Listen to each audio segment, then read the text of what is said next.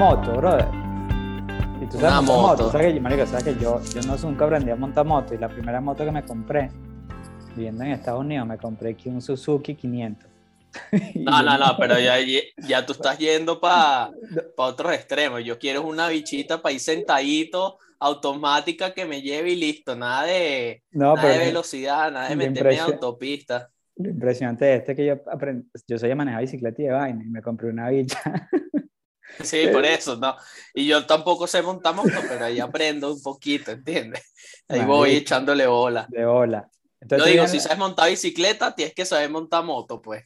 Coño, pero montar moto en Caracas es una, una...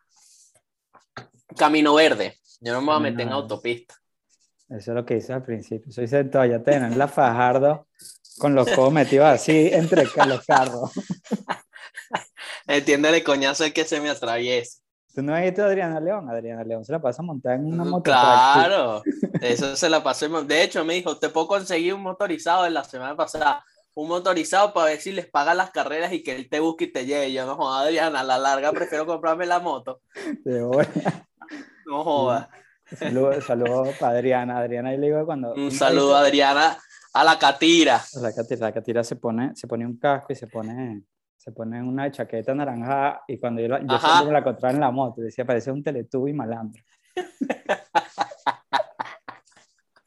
Ay, vale, coño la madre con Adriana. Sí, vale. Bueno, Nico, yo creo que, eh, que, que ¿cómo, sabes que estuve como viendo cómo empezar este episodio, me dijo, cómo empecé a hablar con Nico y me di cuenta que yo tenía que hablar contigo como si te hubiera conocido toda la vida. Y lo que tenía que preguntarte a ti era quién es Nico, o sea, ¿dónde te naciste tú? ¿Qué estudiaste? Vaina. Ya sabemos que por lo menos has vivido en Caracas. No has vivido en Caracas toda tu vida, porque con este peo. No, no, no. Claro. Este, bueno, yo tengo 20, 25. Este, he vivido en Barquisimeto, en Puerto La Cruz, en Anaco y en Caracas. Verga, No me acuerdo, bastante.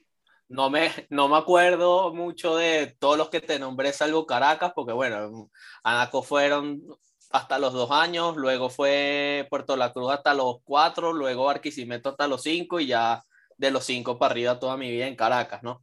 Claro. Este, entonces yo, ¿de de dónde eres? Yo igual nací en Caracas, todo, pero he pasado por varios, por varios lugares de Venezuela que, bueno, el que más recuerdo con, porque bueno, mi familia es de allá y todo, de Barquisimeto. Iba mucho en vacaciones y mi familia es de allá y me tripeaba Barquisimeto cuando iba porque, bueno, y llegaba para casa de mis tíos y obviamente era una consentidera, todo y Claro. Barquisimeto quedó en mis recuerdos, pero de resto puro Caracas. Straight from Caracas.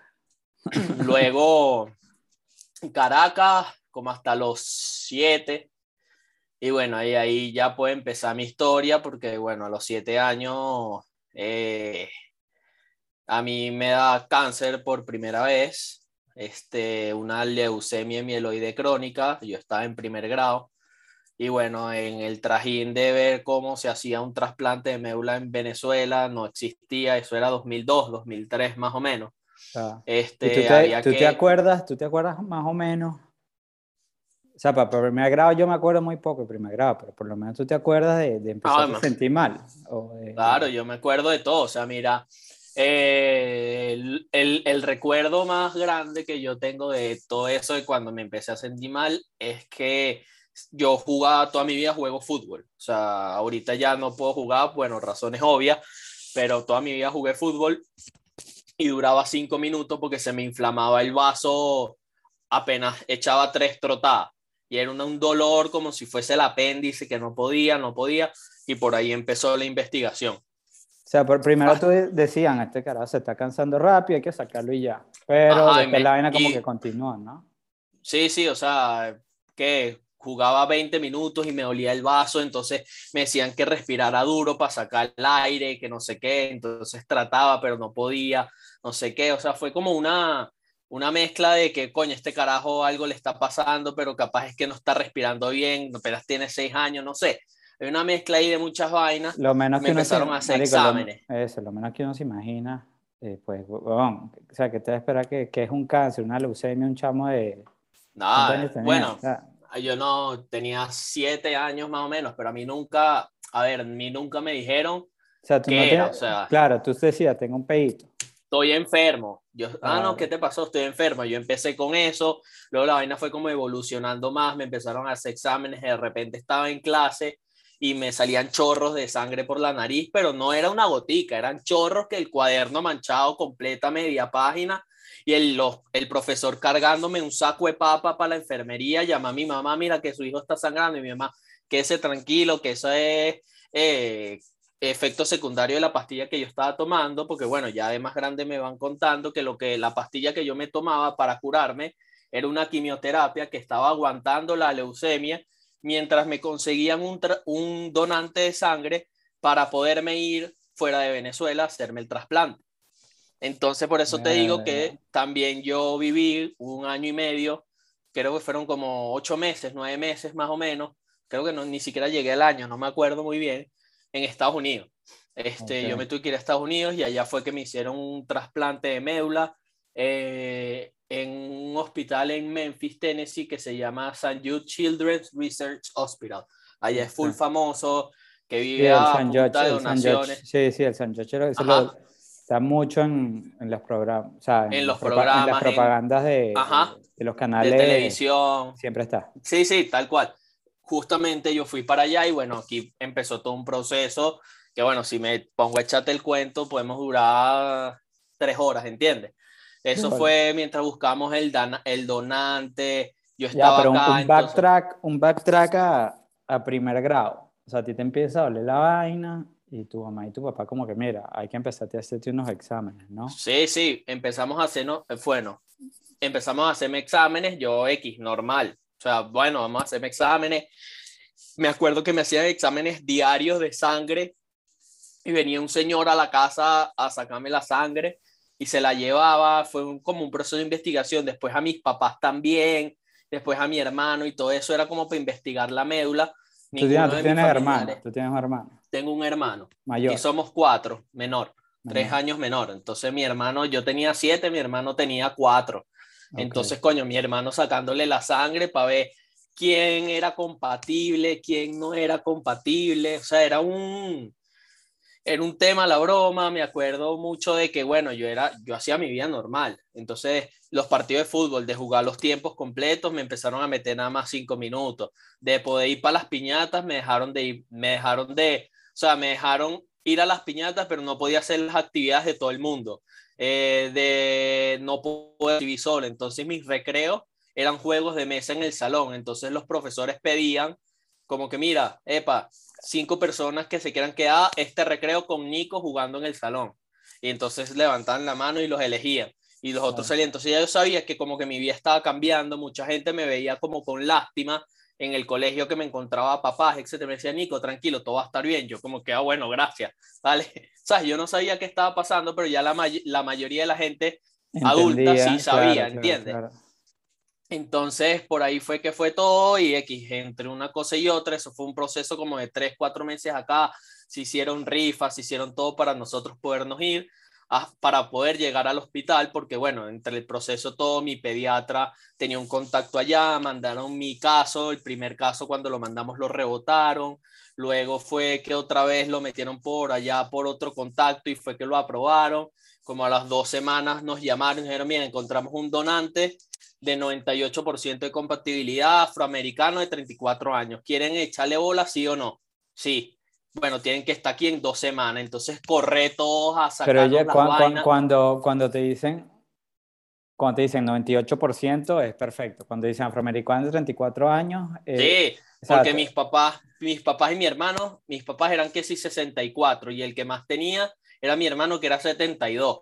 Entonces, si era con mi hermano y nos arriesgábamos, ni siquiera podía ser en Estados Unidos, si nos, nos teníamos que ir para Italia, porque nosotros tenemos nacionalidad europea. Entonces, nos íbamos para allá y podíamos tratar de hacer eso porque, bueno, en el 2002, 2003 todavía no estaba muy claro cómo era el tema del trasplante de médula en Venezuela y por eso fue que buscamos ir al exterior.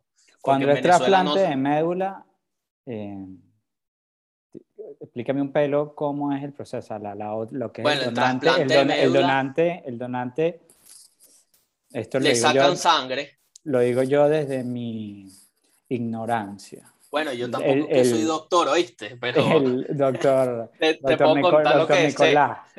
El trasplante de médula, el donante tiene que estar muerto y te trasplantan No, algo. no, no. Ah, o sea, No, no, no, no, no, no. coño, no, ¿cómo no, me costó esa pregunta? ¿no? ¿Cómo Ta- me costó ta- esa ta- pregunta? No, lo podías hacer así sin filtro. Yo no, yo con eso no tengo peo.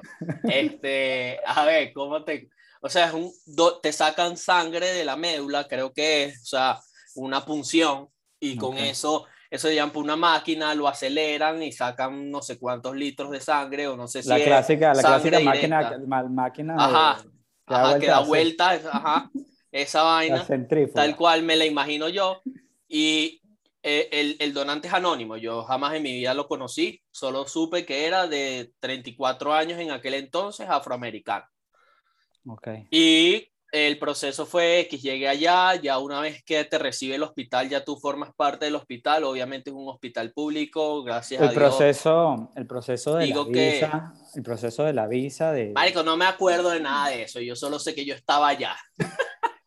¿Entiendes? Eso- para eso, para Sé ese que- capítulo te a que- a tu mamá y tu papá para este pedo. Sí, casi. Yo creo que todo ese tema, no sé si yo llegué ahí con el pasaporte ya italiano y X europeo, o si yo tuve visa, no sé con cuál pasaporte entré yo para Estados Unidos, pero después de todo ese rollo, yo sé que a partir de todo ese rollo, a partir de ahí en adelante, siempre entré con el italiano. Pero ese momento de estadía larga, no sé cuánto tiempo, o sea, no sé con qué pasaporte yo estaba registrado en Estados Unidos. Claro. Pero eso sí, mis papás sí tenían visa, todo ese peo, y yo creo que el hospital mandó unas cartas para poder sacarnos las visas acá, yo creo que algo así fue, pero yo de eso no hice nada, pues yo mm, Claro. estaba muy chiquito, ¿entiendes? Yo estaba en otro mundo, a mí me dijeron que iba para Disney, ¿entiendes? De verdad. Yo no, lo que que, te dijeron vas, a ti. que que vas para Disney, no sé qué tal, y en el avión fue que me dijeron, mira, en verdad no vamos para Disney, porque yo me di cuenta que mi hermano ni siquiera había venido, nos y fuimos los tres. Entonces, coño, mi ahora sí. hermano, no sé qué tal, mi mamá llorando en el avión. Entonces yo decía, marico, no vamos para Disney un coño de madre. Pero que, que, que Disney ¿Para dónde vamos?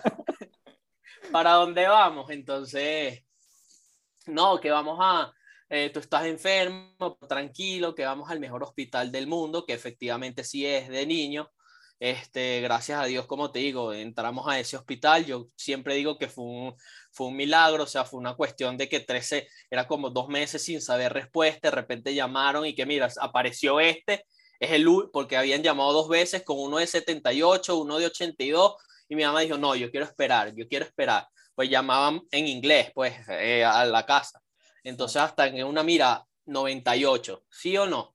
Sí. Bueno, pero tiene que estar en una. una semana porque el trasplante es el 16 de noviembre. Nada, huevo, nada. Eso era octubre, nos fuimos corriendo este, por Atlanta. Me acuerdo que eso también es otro recuerdo. Se me, se me casi nos deja el avión, nosotros corriendo en un tren. Mis papás no sabían hablar inglés, un carajito de siete años hablando inglés para entenderle a la gente.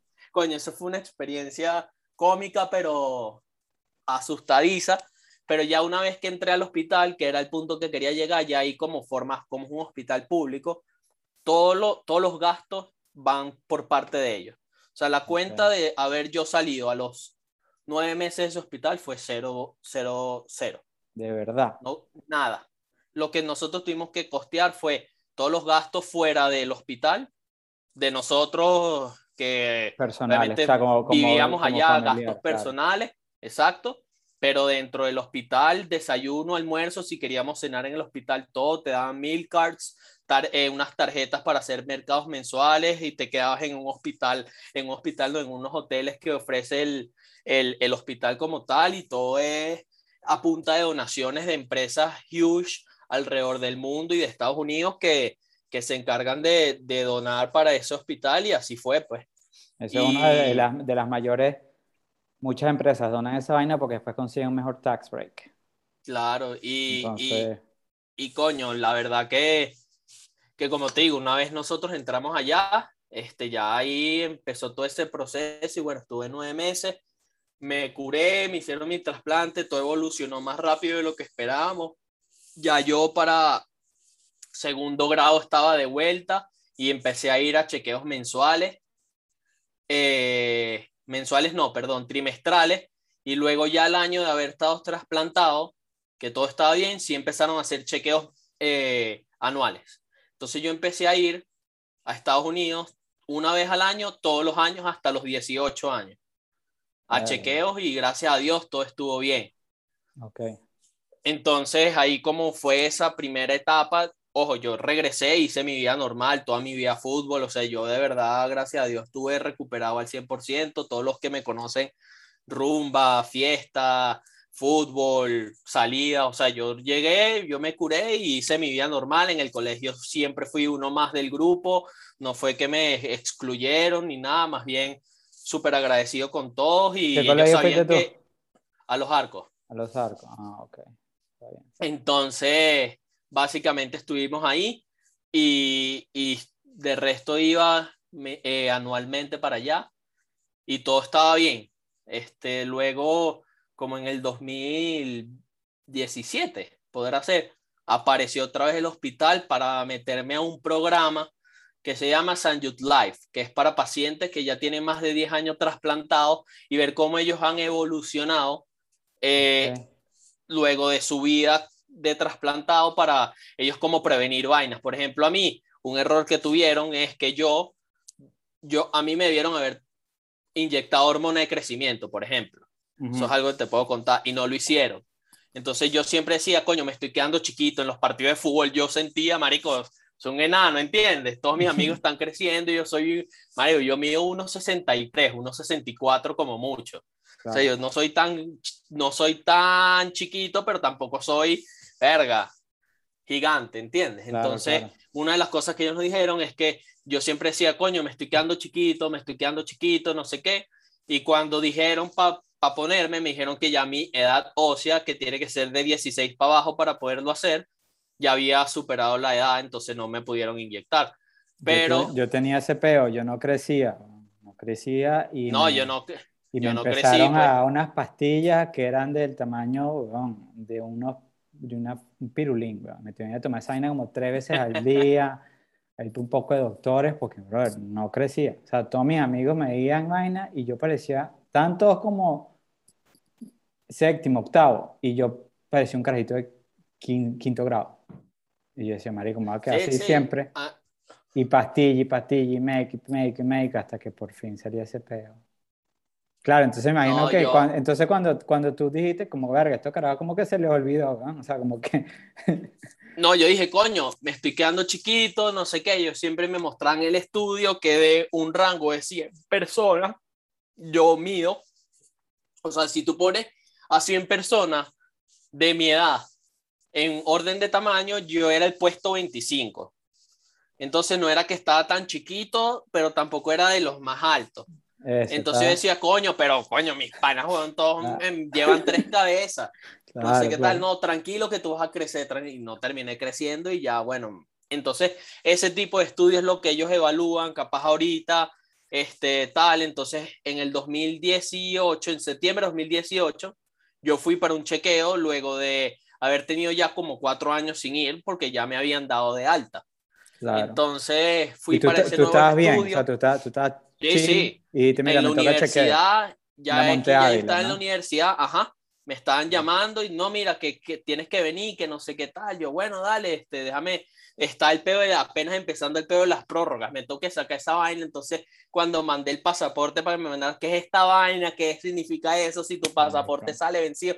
No entendían un coño, entonces bueno, tuve que escribir un mail en inglés explicando la vaina, entonces les mandé el italiano, entonces, pero ¿por qué tienes dos? ¿Qué significa esa vaina? Entonces todo es un peo en este país, gente.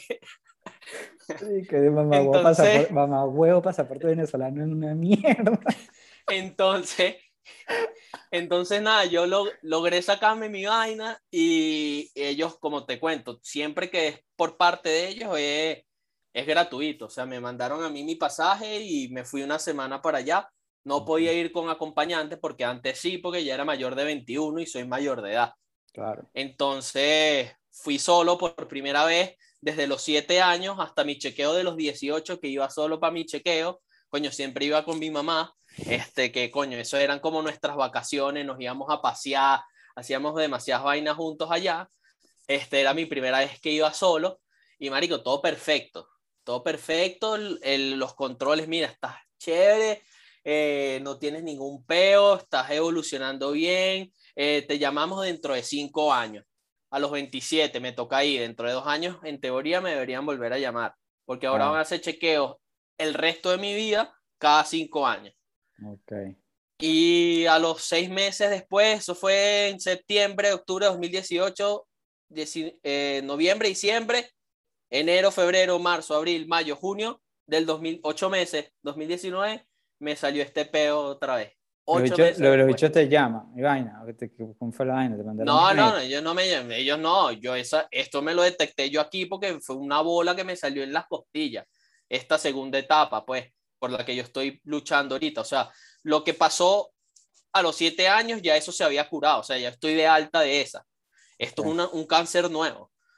Y la, la vaina del asunto de lo que te estoy contando es que, marico, ocho años, de, ocho meses después de haber ido a un chequeo donde me hicieron, o sea, me midieron hasta la vida. Y no se dieron cuenta. Salió este peo.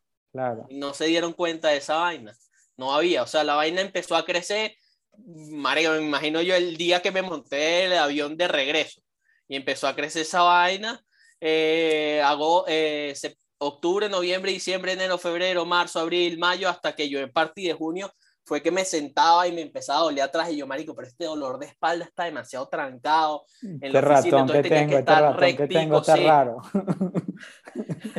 entonces yo, marico, tenía que estar así en la oficina todo erguido, así para que no me doliera, hasta que dije, mamá, vamos a revisarnos. Yo me sentí ahí una bola y fuimos a, hacerme diferentes exámenes, eco, resonancias, biopsia, y efectivamente salió todo este peo de, de, bueno, vamos a llamarlo la segunda temporada, pues. ¿Cómo se llama este monstruo? ¿Cómo se llama este monstruo nuevo? ¿Qué es un, cómo, que es un, es un... un sarcoma, un sarcoma epitelioide. Sarcoma epitelioide. Voy a buscar después para leer un pelo más. Es un tumor, es un tumor de tejido blando. Un tumor de tejido blando. Okay. Y, se, y se me alojó entre las dos costillas flotantes. O sea, ¿sabes? tú tienes tus costillas y existen las dos últimas que no funcionan para nada, pero están. Claro. Entonces se empezó a alojar ahí y el bicho se fue engrapando ahí. Era lo que yo sentía que me dolía, no sé qué. Y a mí cuando me operaron me tuvieron que sacar esas dos costillas y yo no tengo dos costillas del lado derecho, pues, o sea, yo tengo esas dos costillas fuera y porque tuvieron que sacar el tumor con las dos costillas porque el bicho estaba así, o sea, chupándose la vaina, ¿entiendes? Entonces, ahí, me quitaron esa vaina y esa operación fue, fue chimba. O sea, no, no, no sé, pues yo estaba dormido, pero la vaina duró seis horas, siete horas, no sé cuántas horas duró esa vaina. Este, y después, madre, a mí me dolía la vida y me mandaron a, no sé si tú en algún momento has tenido que, que usar la, el aparatico ese, las peloticas para soplar, para expandir los pulmones y todo eso en el triflo. ¿Nunca lo has usado? Sí. Coño, Nico, te digo la verdad. Marico, me... me duele la vida. Sí, yo, Marico, toco madera porque yo he hecho un poco de locuras, me he lanzado mil vainas. Y, marico, a mí nunca me ha puesto un quirófano, nunca me he partido un hueso, pero... No joda. Y tengo 33, weón. Marico, está sano, ¿viste? En cambio, mis hermanos. Un ángel de la guarda, Marico. Mis hermanos, eh, Marico, mis hermanos no saben caer. Esos carajos se estrellan contra toda vaina. Mis papás son médicos los dos, mi papá es cirujano plástico. Mano, a cada rato teníamos que llamar a mi papá que mira, coño, Diego se estrelló contra la mesa de la sala y se partió la cabeza. A los dos meses, mira, que Miguel Alejandro se cayó jugando fútbol y casi pierde un ojo que esos dos carajos están todo el día en el, en el quirófano de mi papá. Pero no, esa máquina que me, esa máquina que me, veces, sí, esa máquina que me dijiste, no, no, no la he visto, no la conozco. No sabes qué es, madre, ya va, espera. Si la ves, de bolas que sí la has visto, weón, es esta vaina. Ah, marico, sí, sí, sí, sí, yo sé claro eso. Pues yo soy asmático. Bueno, esa, bueno, esa, esa mierda, marico, a mí me mandaron a soplar eso del día cero que salía el quirófano, a mí me dolía la vida. Claro, y que tienes que mantener las bolitas. ajá, porque a mí me tocaron el diafragma y toda vaina y a mí eso se contrajo, entonces lo tenía que volver a expandir y yo no levantaba ni una pelotica. Esa vaina fue dolorosa. Bueno, la gente que, que me fue a visitar en ese entonces, en el 2016, saben las arrecheras que yo pasaba con esa vaina. Fui malcriadísimo en esa vaina. Una arrechera que me mandaran a soplar esa huevonada. Nico, tengo una pregunta medio, medio, hey, Mario, ¿tú en algún momento en esta segunda etapa dijiste, o sea, estoy cagado? O sea, dijiste, Marico, estoy cagado. Marico, tú no me vas a creer. Porque, porque yo, Mario, la, la vibra que yo ando contigo es que tú le has metido esta vaina de frente con, con la vaina de yo voy a ganarle esta mierda. Pero mi pregunta es, Marico, ¿en algún momento tú dijiste, verga, está, está ruda esta vaina? Dijiste, coño. Mario, tú no me, vas, no me vas a creer, pero yo desde que me dijeron esa vaina, yo dije, bueno, echarla pues, hay que operarme, dime cuánto es. Yo no tenía plata. O sea, no, yo no estaba asegurado, a mí nunca me han podido asegurar por mis antecedentes, yo soy pérdida para cualquier empresa de seguro. Entonces, no, yo, o sea, yo no tenía plata. Ya, a mí lo único que, o sea, miedo de que qué iba a pasar, nunca tuve miedo, porque siempre tuve la referencia de chiquito. Entonces, coño, yo lo que comparaba era si salía de, si salí de aquella, que en teoría es más complicada, esta salgo de un solo coñazo. Vamos a echarle oh. y listo. A mí más bien lo que me preocupó fue el tema monetario, ¿no? Cómo costear todo lo que podía ser a largo plazo aquí en, aquí en Venezuela, que coño, era plata. Mm. Este, yo trabajo ahorita actualmente, o sea, soy comunicador eh, en una agencia y yo llegué al día siguiente con la noticia y ahí lo que ideamos fue como un plan, un mini plan, no fue que fue la estrategia comunicacional, pero hicimos un, un par de cosas ahí para salir al aire con el GoFundMe y esa vaina en menos de 48 horas. Yo lo saqué un jueves en la noche y el sábado, un sábado a las 10 de la mañana ya habíamos recolectado toda la plata. Para... Eso fue, fue una locura. Este, yo todavía no me lo yo todavía no me lo explico. Este no, no, no, no tiene sentido, pues. Yo, tú te metes en el link anterior que está por ahí y eso donaron alrededor de 800 personas. Y no fueron cantidades grandes, sino fueron graneaditas de 5 en 5, que creo que es lo que, lo que importa al final. O sea, no importa tanto la cantidad, sino yo siempre soy de los que piensa que ladrillo a ladrillo terminas dándote cuenta que si son muchas personas que ponen un ladrillo, marico, te haces un muro gigante, ¿entiendes? Entonces tú veías esas donaciones y era gente 5, 10, 15, 20, 5, 10, 15, 20, ta, ta, ta, ta, ta, ta, a constante y la vaina llegó en, obviamente sí habían donaciones huge que bueno, agradecido con todo el mundo que, que aportó en ese entonces, pero bueno, la vaina fue absurda cuando, me acuerdo, estaba en un centro comercial paseando buscando que si crocs, pijamas, vainas para operarme y de repente me empieza a vibrar el teléfono, llegaste, llegaste, llegaste, ya, ya, ya, ya, ta, ta, ta, ta, mil, todos mis amigos, me metí un sábado 11 de la mañana, ya había estado más de lo, de lo que habíamos pedido, ya habíamos pasado la meta y todo. Entonces, esa receptividad que yo sentí, yo dije, marico, si esta gente me está apoyando, esto que chabola este peo, de la mejor manera posible, ¿entiendes? No existe que, o sea, sí existe, pero no lo, o sea, yo nunca me ha pasado, o sea, que no, que esta vaina, porque a mí, yo que ladilla me siento mal, que ladilla la vida, que siempre me, me jodió dos veces, nunca lo he pensado así. Yo creo que son experiencias de vida donde me han hecho ser la persona que soy hoy en día, aunque esta todavía no ha culminado todo lo que he vivido desde julio del 2019 hasta hoy. Creo que la persona que era en julio del 2019, ahorita eh, septiembre del 2021, yo no, no soy el mismo. O sea, he cambiado, al igual que de carajito, ya yo veía la vida de otro momento, desde otro punto de vista, perdón. O sea, ya yo con siete años, yo tenía compañeros que sabía que estaban vivos y de repente yo dejé de ver o sea, yo asumía que, que habían fallecido. Eso es lo otro, que, lo, otro que te quería, lo otro que te quería preguntar. El, yo sé que el San Joseph Children's Hospital, pues, tiene muchísimos chamos. Imagino que tú en todo ese tiempo que estuviste ahí, pues tenías, hiciste panitas. Amigos. Amigos. Tenía mexicanos, tenía amigos de Alabama, tenía chilenos, tenía venezolanos, eh, había un europeo, o sea, había, tenía amigos de todos lados, pues. Y que, y que este había momentos que tú decías, mira, este pana está aquí y puede ser un día que no esté. Y Mario veía que, mira. tal cual, y, y, así, y así pasó. No, nunca viví uno cercano así, decirte de uno de mis amigos, gracias a Dios, todos los que con los que nosotros nos hicimos amigos sobrevivieron, salvo dos personas que, bueno, estaban ahí, pero no fue en el momento en que yo estaba, sino ya cuando me, había, me habían dado de alta y ya yo estaba acá y nos enterábamos, ¿no?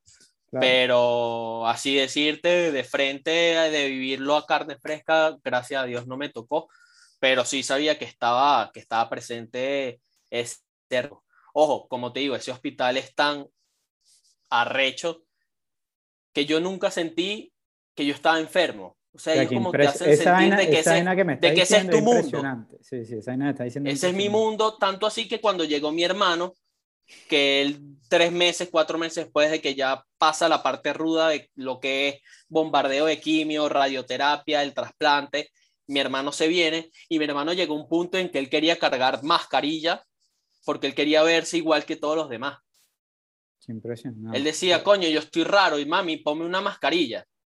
Y mi hermano se ponía una mascarilla y, cuando no debía ponerse una mascarilla. Pero él quería ser como los demás. parte del grupo de, del grupo de San Joseph, literalmente. ajá. Impresionante. Entonces, eh, eh, ese era, o sea, ahí te, te daban todo. O sea, cuando te digo todo esto, o sea, yo salía de una tomografía y te abrían un baúl donde tenías regalos todo, o sea, tipo agarra lo que tú quieras, jugueticos, mariquera, pero como que todo era un regalo, todo era una consentidera, llegaron a ver eventos gigantes donde hasta nos pusieron una U de patinete y fueron los, los X Games para allá, me acuerdo haber visto a Sean White, Tony Hawk en una U al frente mío patinando y como experiencias de esas miles de más.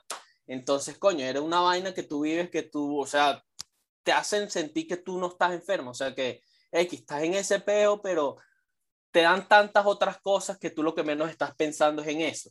Entonces, Como yo, como yo agarré, y yo agarré como esa filosofía para esta, coño, tengo tantas vainas, ahorita capaz no es lo mismo de carajito, pero coño, tengo a mis panas, tengo trabajo, este, tengo tantas vainas, familia, tengo tantas cosas ahorita que, hay que apreciar, que no me, voy a, no me voy a amargar por este peo que me está pasando. Ya lo que más me preocupaba, lo logré, que fue la plata, y llamé al doctor el sábado, mira, ya tengo, ya tengo lo, ya conseguí la plata, pues eso fue lo primero que yo le dije, mira, dame un estimado, pues necesito recolectar la plata. De hecho, me dijo, ya la conseguiste, imposible, me dijo.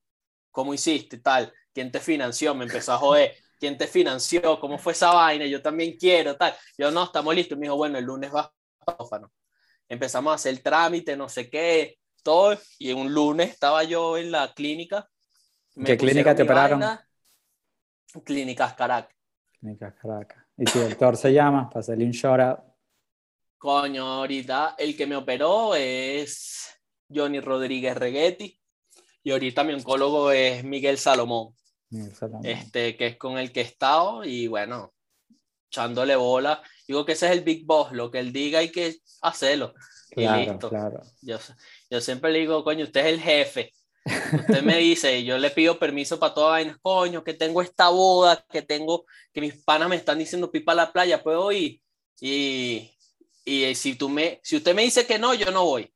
Si usted me dice que sí, pues y coño, Nicolás, que no sé qué tal, ¿cómo, cómo vas a ponerle y eso? Bueno, tú sabes que te tienes cuidado, bueno, pero voy o no voy, no, no vaya, bueno, está bien, me quedo. Coño, mira, el doctor no me dio permiso. Coño, hay que cuidarse porque, coño, el COVID no está... No está fácil. No está fácil y, coño, mi, lo que tengo yo ahorita es en los pulmones. A mí me da esa vaina y yo creo que, o sea, me puedo complicar más de lo que uno piensa. Entonces, eh, coño, pesa las vainas. O sea, vale la pena arriesgarse, no vale la pena arriesgarse, entonces hay que medir los planes. Claro, claro. Eh, sí, eso me imagino que tu balanza tiene un peso alto, alto de un lado, de un lado está, está como que claro. coño. me voy, para Cuyagua, eh, con los panas un fin de semana, con una loquetera ahí, y, o me quedo tranquilito. Ojo, yo, yo voy, puede ser una loquetera, pero yo voy con mi jugo de naranja, yo no bebo. O sea, si hay algo que tengo terminantemente prohibido es, es beber, por, por el tema de la quimio que me estoy tomando, cae pesada, entonces es como vuelve mierda más el estómago de lo que ya la pastilla te está haciendo, entonces no vale la pena meterle más alcohol al cuerpo que el hígado y toda esa vaina te va a joder. Pero. Yo me acuerdo que. Yo, me, acuerdo que, yo me acuerdo que. Es un peo. Cuando yo, yo escuché tu caso, fue hace un par de meses eh, que todo el mundo empezó a, compartirlo. Esa fue la vez de la operación, me imagino, ¿no? Coño, depende de cuando te hayas, te hayas dado cuenta tú. Fue hace como seis, no, no, hace como seis meses, una vaina así, no. No, porque si fue hace como seis meses, capaz lo que viste fueron, o sea, yo he, yo he venido varios, o sea, a raíz de todo eso, como documentando todo lo que yo he hecho, todas mis sesiones de quimioterapia, todas mis radioterapias, todo eso, pero esta, como esta nueva segunda temporada, por así decirlo, empezó fue con una operación en, en agosto del 2019. Y a raíz de eso ya yo he recibido eh, una primera quimioterapia que no me funcionó, luego recibí radioterapia y, no me, y, me funcionó, luego cuando me hicieron el control de la radioterapia, que ya habíamos entrado en pandemia, este, eso fue como febrero del 2020, marzo del 2020, ya está terminando mi radioterapia, está empezando a ver la pandemia. Me dejan tres meses de descanso, que ahí fue como que me medio desaté y empecé a comer todo lo que yo quisiera, también bebí porque no tenía medicamentos, o sea, como me dieron permiso de retomar mi vida medio normal. Entonces, luego en junio me tocaba, junio 2020, me tocaba el chequeo de tomografía para ver cómo había actuado la quimio y la radioterapia a los nódulos y a todo lo que me habían sacado en agosto, ¿no? Claro. Entonces, cuando me hacen esa tomografía, se ve que hubo como una metástasis hacia los pulmones, que son esas pequeñas manchas de las cuales yo hablo ahorita desde ese entonces para acá. Pues que yo, me acuerdo luchando ahorita. Claro, yo me acuerdo que cuando yo, yo me entero de tu caso, pues yo tenía la idea de decirte, coño, mira, vamos a hablar. Pero yo dije, coño, este pan ahorita la que anda de esta noticia, lo mal, seguro no quiere hablar de este peo. Y entonces, pues... Te, hubiese dicho, te hubiese dicho que sí. Probablemente. Porque creo que una de las una de las mejores cosas que uno hace, y bueno, es la manera en la que yo lo hago, es, es hablando con la gente. O sea, yo, esto que estoy haciendo contigo, yo dreno, ¿entiendes? Entonces uno, yo cuando tranque aquí, uno, pe, uno, uno siente un peso menos encima porque hay muchas cosas que uno como que se acumula para adentro, pues tampoco la idea es andar estresando a los demás. Y son muchas cosas que uno como que se queda, que quiere contar, que quiere contar y uno al final termina explotando y hablando eh, infinitas cosas con, con, la persona que diga, bueno, vamos a hablar, bueno, vamos, pero date que calar toda la huevonada que te suelte. Claro, claro, claro. Mira, una vez estábamos hablando y, y, hablando de este pedo también y me dijo que, que uno de los pedos del COVID es que la gente se sintió muy sola, brother. Hay gente que le pegó la soledad duro. Sí. Mi papá me dijo, mira, las, me dijo así, acuérdate de esto, las palabras son la luz en la oscuridad. Entonces dice, Marico, cuando tú hablas con, con alguien, dice, Marico, cuéntame qué te está pasando, tú le haces un sentimiento de confort a esa persona y al mismo tiempo tú te llevas ese mismo feeling de la otra persona, porque la otra persona te escucha a ti también, ¿sabes? Y capaz eso es lo que tú estás diciendo ahorita, que mira, estás hablando con un carajo en Suecia y le estás contando tu vida y lo más seguro es que empieces este sábado con, con un relief, dijiste, mira, dije un poco de vainas que tenía tiempo que no las contaba, pero me quité este pedo Correcto. encima, ¿sabes? Así es, es tal cual así. Entonces, claro, cuando, cuando yo, yo veo eso y era tú diciendo, coño, los resultados no fueron los esperados, bla, bla, bla, yo, mira, le voy a poner un hold a esto, pero después vino el que lanzaste hace poco y que lo, lo compartió Adrián, lo compartió Alejandra, Carlitos, Corina, y dije, mira, este pana, coño, le dieron una buena noticia de estar en un pic para arriba, voy a contactarlo de una. Entonces, eso, es eso es lo que estamos ahorita que dice que es la operación Nico, ¿no? Que es lo que, lo que... Bueno, claro, es lo que, lo, lo que te estaba contando. O sea, para hacerte el cuento corto, entonces estábamos en junio. Nada, nada de cuento corto, nada, nada, de cuento corto. Nada cuento corto. Sí, no, pero para llegar para llegar para este pic, este, entonces en junio me, me dicen, verga, tienes este peo, o sea, tienes unas manchas, Te vamos a tratar con otra te quimioterapia. tomaste unos Yo, te fuiste para Cayo. Hambre, te comiste un poco de marquesa, craquelada, y me, volví, y vaina. me volvieron mierda. Craqueladas comí en mi cumpleaños, justamente de ese, de ese año, mi torta fue craquelada. Sí. Y X, me hacen mi tomografía y a la semana de verme la primera quimio yo me sentí una pelotica en las costillas. Yo dije, marico, esto es otro tumor, que ladilla, y fuimos para donde el cirujano y ambulatorio. Eso fue un lunes también. Pa' ver, vamos a hacerte un eco, una pelotica, te voy a meter anestesia local, tácata, me abrieron, me sacaron esa pelotica y se la llevaron para la biopsia. Y efectivamente era una, era un sarcoma epitelioide también, pero chiquitico, pues, una metra. Y Ok. me sacaron esa vaina ahí, me cerraron otra vez y ahora hay que cambiar la quimio. Y esa quimio a partir de septiembre del 2020 fue la que utilicé hasta enero, febrero, marzo de ahorita del 2021, ok. que era una quimio tal y en enero me meten estas pastillas. Ya como en marzo del 2021 cumplí el nivel máximo de toxicidad de esa quimio inyectada. Entonces el doctor dice, te la voy a quitar y te quiero dejar solo con las pastillas a su máxima dosis para ver cómo responde tu cuerpo. Ok. Ahí me dejaron tres meses a punta de pastillas y fue que me hice esta tomografía que la vaina no había avanzado, no aparecieron nuevas, las más grandes se quedaron del mismo tamaño y una que otra que en la tomografía anterior aparecía, en esta no. Entonces se podía catalogar que la enfermedad estaba estable. Por ende, el doctor dice, vamos a seguir con estas pastillas.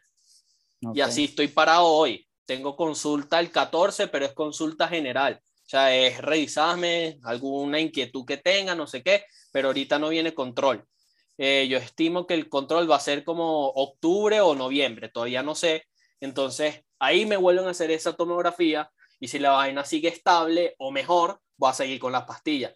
Pero como en este peo nunca se sabe, a mí puede que en octubre, noviembre me digan, Marico, esa vaina se explotó, ¿entiendes? Estás inundado de manchas. Hay que operarte, buscar una quimio nueva inyectada, cambiarte las pastillas y buscar unas nuevas. Yo no sé qué coño madre pueda pasar, porque si hay algo que he aprendido es que en este tema hoy estás de una manera y la vaina te puede, te puede cambiar 180 grados. Fácil. Claro. De bola. Entonces, entonces así estamos parados. Yo decidí celebrar las pequeñas victorias.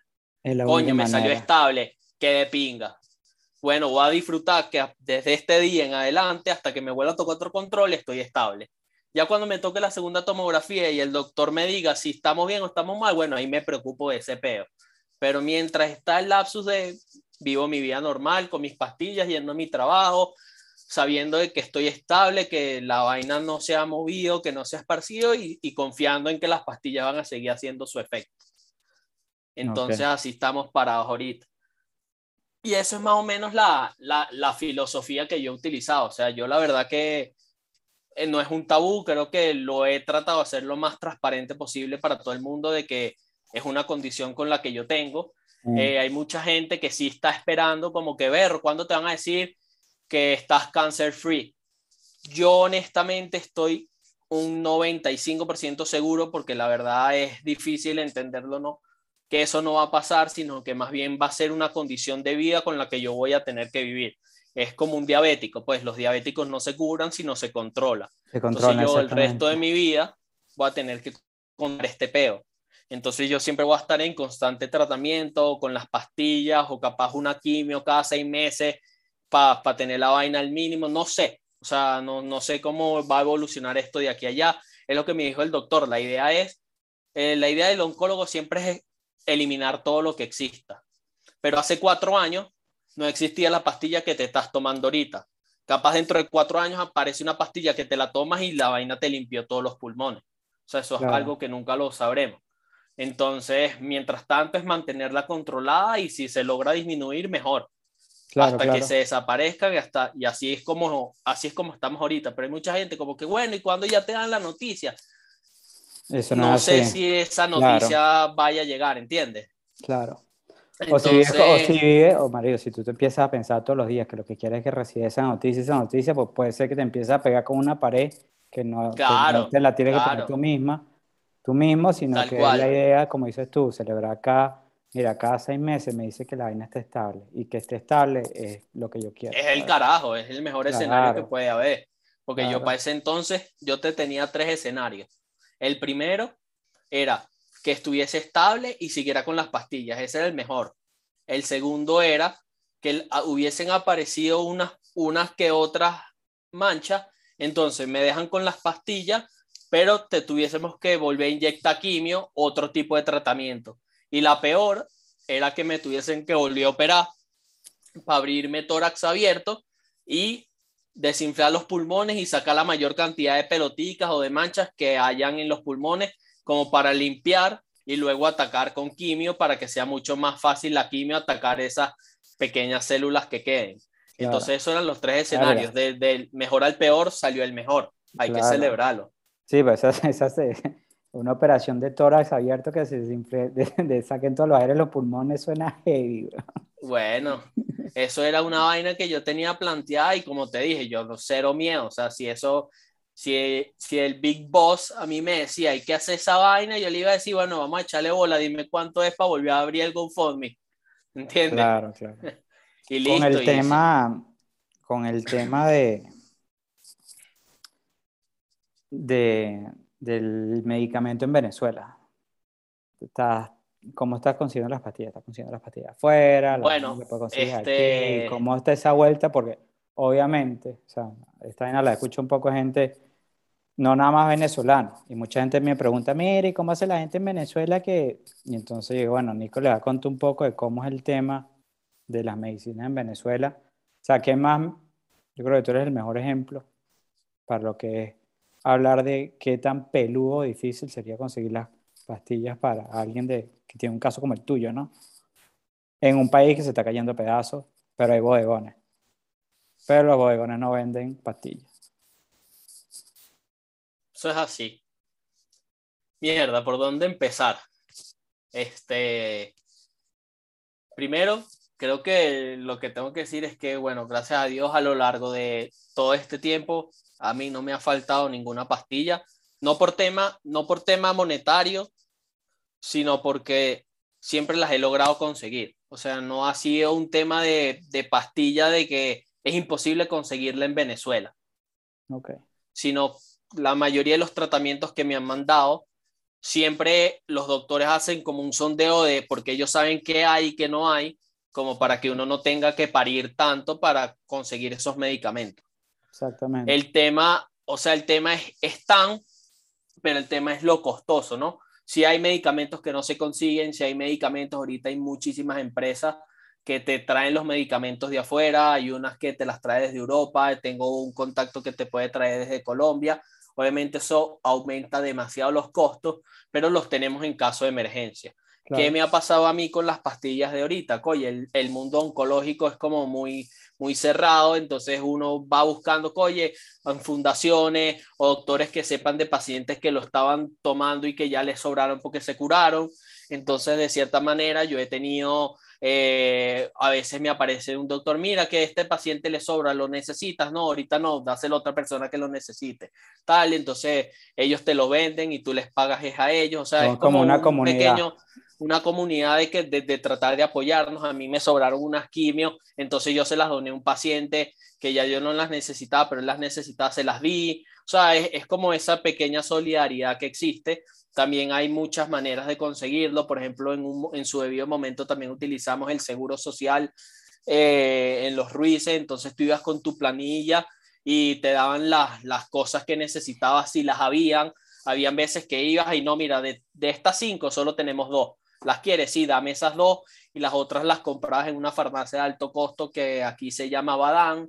Entonces en Badán sí las hay, pero cuestan plata, pues. Entonces, por ejemplo, a mí las que yo tomo mensualmente es un platal.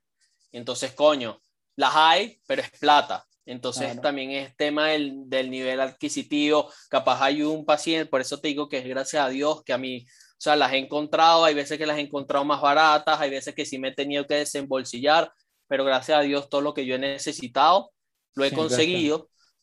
Pero no es que yo vivo en una burbuja, porque también sé que hay demasiados pacientes que no consiguen su, no consiguen su quimio, que no llega por el seguro social, que Badán no la tiene. Entonces sí sé muchísimos pacientes, no solo oncológicos, sino diabéticos, eh, con cualquier otro tipo de enfermedad que sí les cuesta demasiado conseguir la pastilla que necesitan o cualquier medicamento que actualmente no lo hay. Hablo desde mi punto de vista o desde mi caso y es que a mí, gracias a Dios, no me ha tocado eh, tener que indagar demasiado para encontrar mi pastilla, salvo unas que otras veces que lo que tratamos, o sea, hay veces que yo publico y es que me dicen, oye, es que no se consigue, no sé qué, no, sino que más bien en esta larga lucha, porque no es algo puntual como que, bueno, me la tomo y me curé, uno nunca sabe, la idea también es ahorrarse la mayor cantidad de gastos posible, entonces si la consigo donada, me viene mejor que tener que gastar vamos a poner un número, 5 dólares por la pastilla, prefiero ahorrarme esos 5 dólares y que si hay alguien que me la pueda regalar, mejor.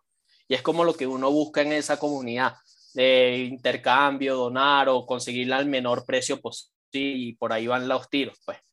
Claro, coño, bien saber. Bueno, a la gente en, Nueva Zelanda que me está preguntando esto, pues ahí está la respuesta. y en Tanzania del Norte, ahí está la respuesta. Bueno, okay. espero que puedan entender un poquito de la manera en que se la, en la manera en que la, se, se los expliqué.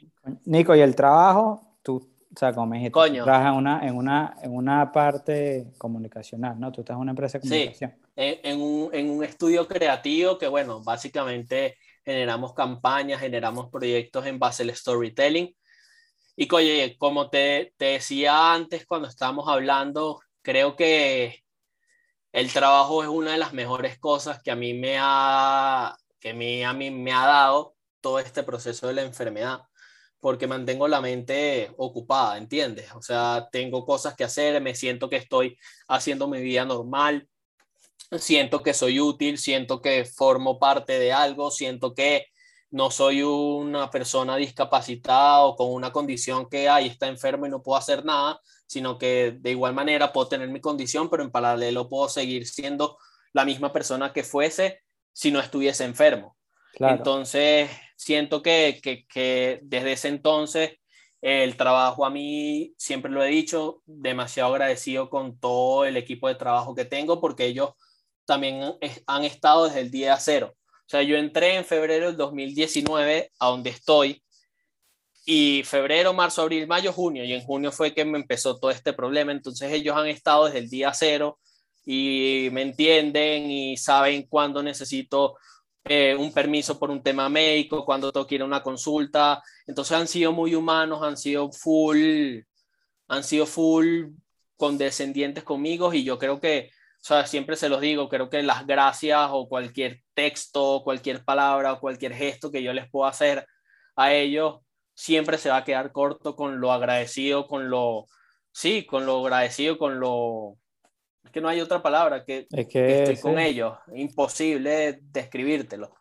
Este, Y, y, a ellos les debo todo, o sea, creo que mucho va por la parte de la salud mental este, y la inteligencia emocional, creo que uno drena ahí, estar ocupado y que vas a la oficina y trabajas y... que tienes metas y tienes un deadline. Claro. Y tienes, que ver a tu equipo y vaina. ¿Sabes que una la, hicieron, hicieron un... Yo estaba leyendo un artículo del New York Times que dijeron que la generación Z le dijeron, mira, ustedes, si le damos la, la opción de volver a la oficina el año que viene, y el 40% dijo que volverían a la oficina, de la generación Z, que son los carajitos que literalmente juegan Fortnite, ¿sabes? Y, y, le dijeron, ¿pero por qué? Y me dice, mira, porque uno, eh, le hace demasiada falta lo que son las relaciones interpersonales de la oficina, que es algo que no se conecta con Zoom ni con... O sea, por más de que tú te reúnas con un jefe todos los días por Zoom, no es lo mismo de que el carajo venga a tu escritorio y te explique tal vaina. Y que los bichos también dicen, mira, cuando tú estás pegado a una computadora por Zoom, no es lo mismo que si tú tienes una duda, vas y le preguntas a alguien. y que si hiciste un trabajo bien, no es que te va a llegar un email, congratulations, y dirá good job, sino que viene el jefe, un bicho y te da una palmada en la espalda y dice, marico, te salió buenísima la campaña. Y esas vainas como que los carajos dicen, we're missing out. Y entonces, si, o sea, si trasladamos eso a lo de tu caso, mira lo que tú dices, estar rodeado de un grupo de personas que te apoyan, vaina, mira, hay que resolver este peo y vaina, todo eso te lleva a la mente que no estés pensando tanto que coño de la madre este peo que tengo encima, sino mira, hay que resolver este peo de esta campaña con este cliente, hay un deadline, hay que movernos rápido. Exactamente. Y la mente ocupada, ¿no? No, es eso, porque si hay algo que, que te puedo decir con muy ciencia cierta es que la mente, la mente es muy poderosa, o sea, como yo estoy ahorita aquí hablando contigo, si yo deja, o sea, yo hubiese estado encerrado, ponte desde que empezó la pandemia hasta ahorita, yo creo que estuviese loco, ¿entiendes? O sea, creo que esa parte de la, de la inteligencia emocional, de salir así sea al mercado y esa conectividad con las otras personas, de, de interactuar, de socializar, es full importante y mucha gente en general eh, dicen mis panas y todo, no, que la ir a la oficina o que sea mixto, no sé qué. Claro, pero ellos lo, lo ven como, como si eso fuese algo más de la rutina yo no lo veo así, yo lo veo es como un espacio mío para desligarme de lo que estoy pasando y simplemente enfocarme en que puedo tener mi vida normal, entonces me hace muy bien el, el, ir a la oficina presencial. Una gente me dirá, verga, verga, qué bobo, el bobo que quiere ir para la oficina, es mejor estar en tu casa y haces tu horario, sí, pero para mí, para mi salud mental, para mis pensamientos, para por lo que estoy pasando, me conviene más ir a la oficina. Entonces hay muchas maneras de verlo. Yo siempre me voy por el tema de la oficina porque yo soy muy sociable, me gusta siempre interactuar con las personas, todo eso. Y, y, creo que más ahorita con todo el rollo que tengo encima, uno, como te conté antes, drena si sea hablando de cualquier otra cosa o, coño, está en la oficina y compartes a la hora del almuerzo y ves todo presencial, no sé hay un tema ahí de la presencialidad que a mí me gusta que... Exactamente, sí, sí, que es lo que venimos hablando, lo que es el calor, el calor humano, que es algo que se consigue en la oficina porque X, puede, haber un, puede que haya un colleague que es un cabeza huevo, pero dice, mira, voy a ver este carajo una vez al día y claro. no nada con él, ¿sabes? Sí, tal cual. Así es. Qué, bien, eh, ¿Qué era lo otro que te iba a decir? ¿Tu papá, tu mamá, están los, en, los dos en Venezuela? Bien, Sí, sí, aquí estamos los cuatro, este, echándole bola. Creo que desde este rollo me han apoyado. Igual, o sea, es que ya lo vivimos una vez, entonces todo fue como que verga, oh shit, here we go again, ¿sabes? Entonces, eh, en verdad estamos tranquilos, creo que el tema, como te comenté, creo que al momento de que suceda algo nuevo, inesperado, uno de lo que se preocupa lamentablemente ahorita es más por el tema económico, de cómo vaya a surgir la, la situación, ¿no? De, bueno, te tenemos que operar, sí, pero a mí no me importa tanto ya la operación, me importa conseguir la vaina para poderte operar, pues si no te opero, te puedes morir. Claro, claro. Entonces, creo que es por ahí los tiros, pero en verdad estamos full tranquilos lo hemos llevado súper bien, mi hermano también, obviamente ahí ya entra un tema COVID, entonces mi hermano se ha portado también full bien conmigo porque ha dejado mucho de salir con sus panas, porque coño, mi hermano recibió quimio cuando me la inyectaban, pues recibió quimio este fin, entonces coño, no puedo salir, no vaya a ser que vengo con una vaina y lo contagie, entonces coño, hemos también tenido que saber medir las balanzas en que, que cuándo sí salir, cuándo no salir, ahorita gracias a Dios ya estamos vacunados, este, por, para aclarar, por vías legales, este, cero chanchullo, cero nada, este, por temas médicos con mis informes, mira, paciente oncológico, manchas en los pulmones, o sea, un poquito de, de condescendencia, entonces nada, estamos, estamos vacunados, no bajamos la guardia, pero existe una tranquilidad, entonces, bueno, por eso es que estoy yendo a la oficina, este, una que otra vez me veo con, con grupos de amigos, entre más poquitos y más al aire libre sea, mejor.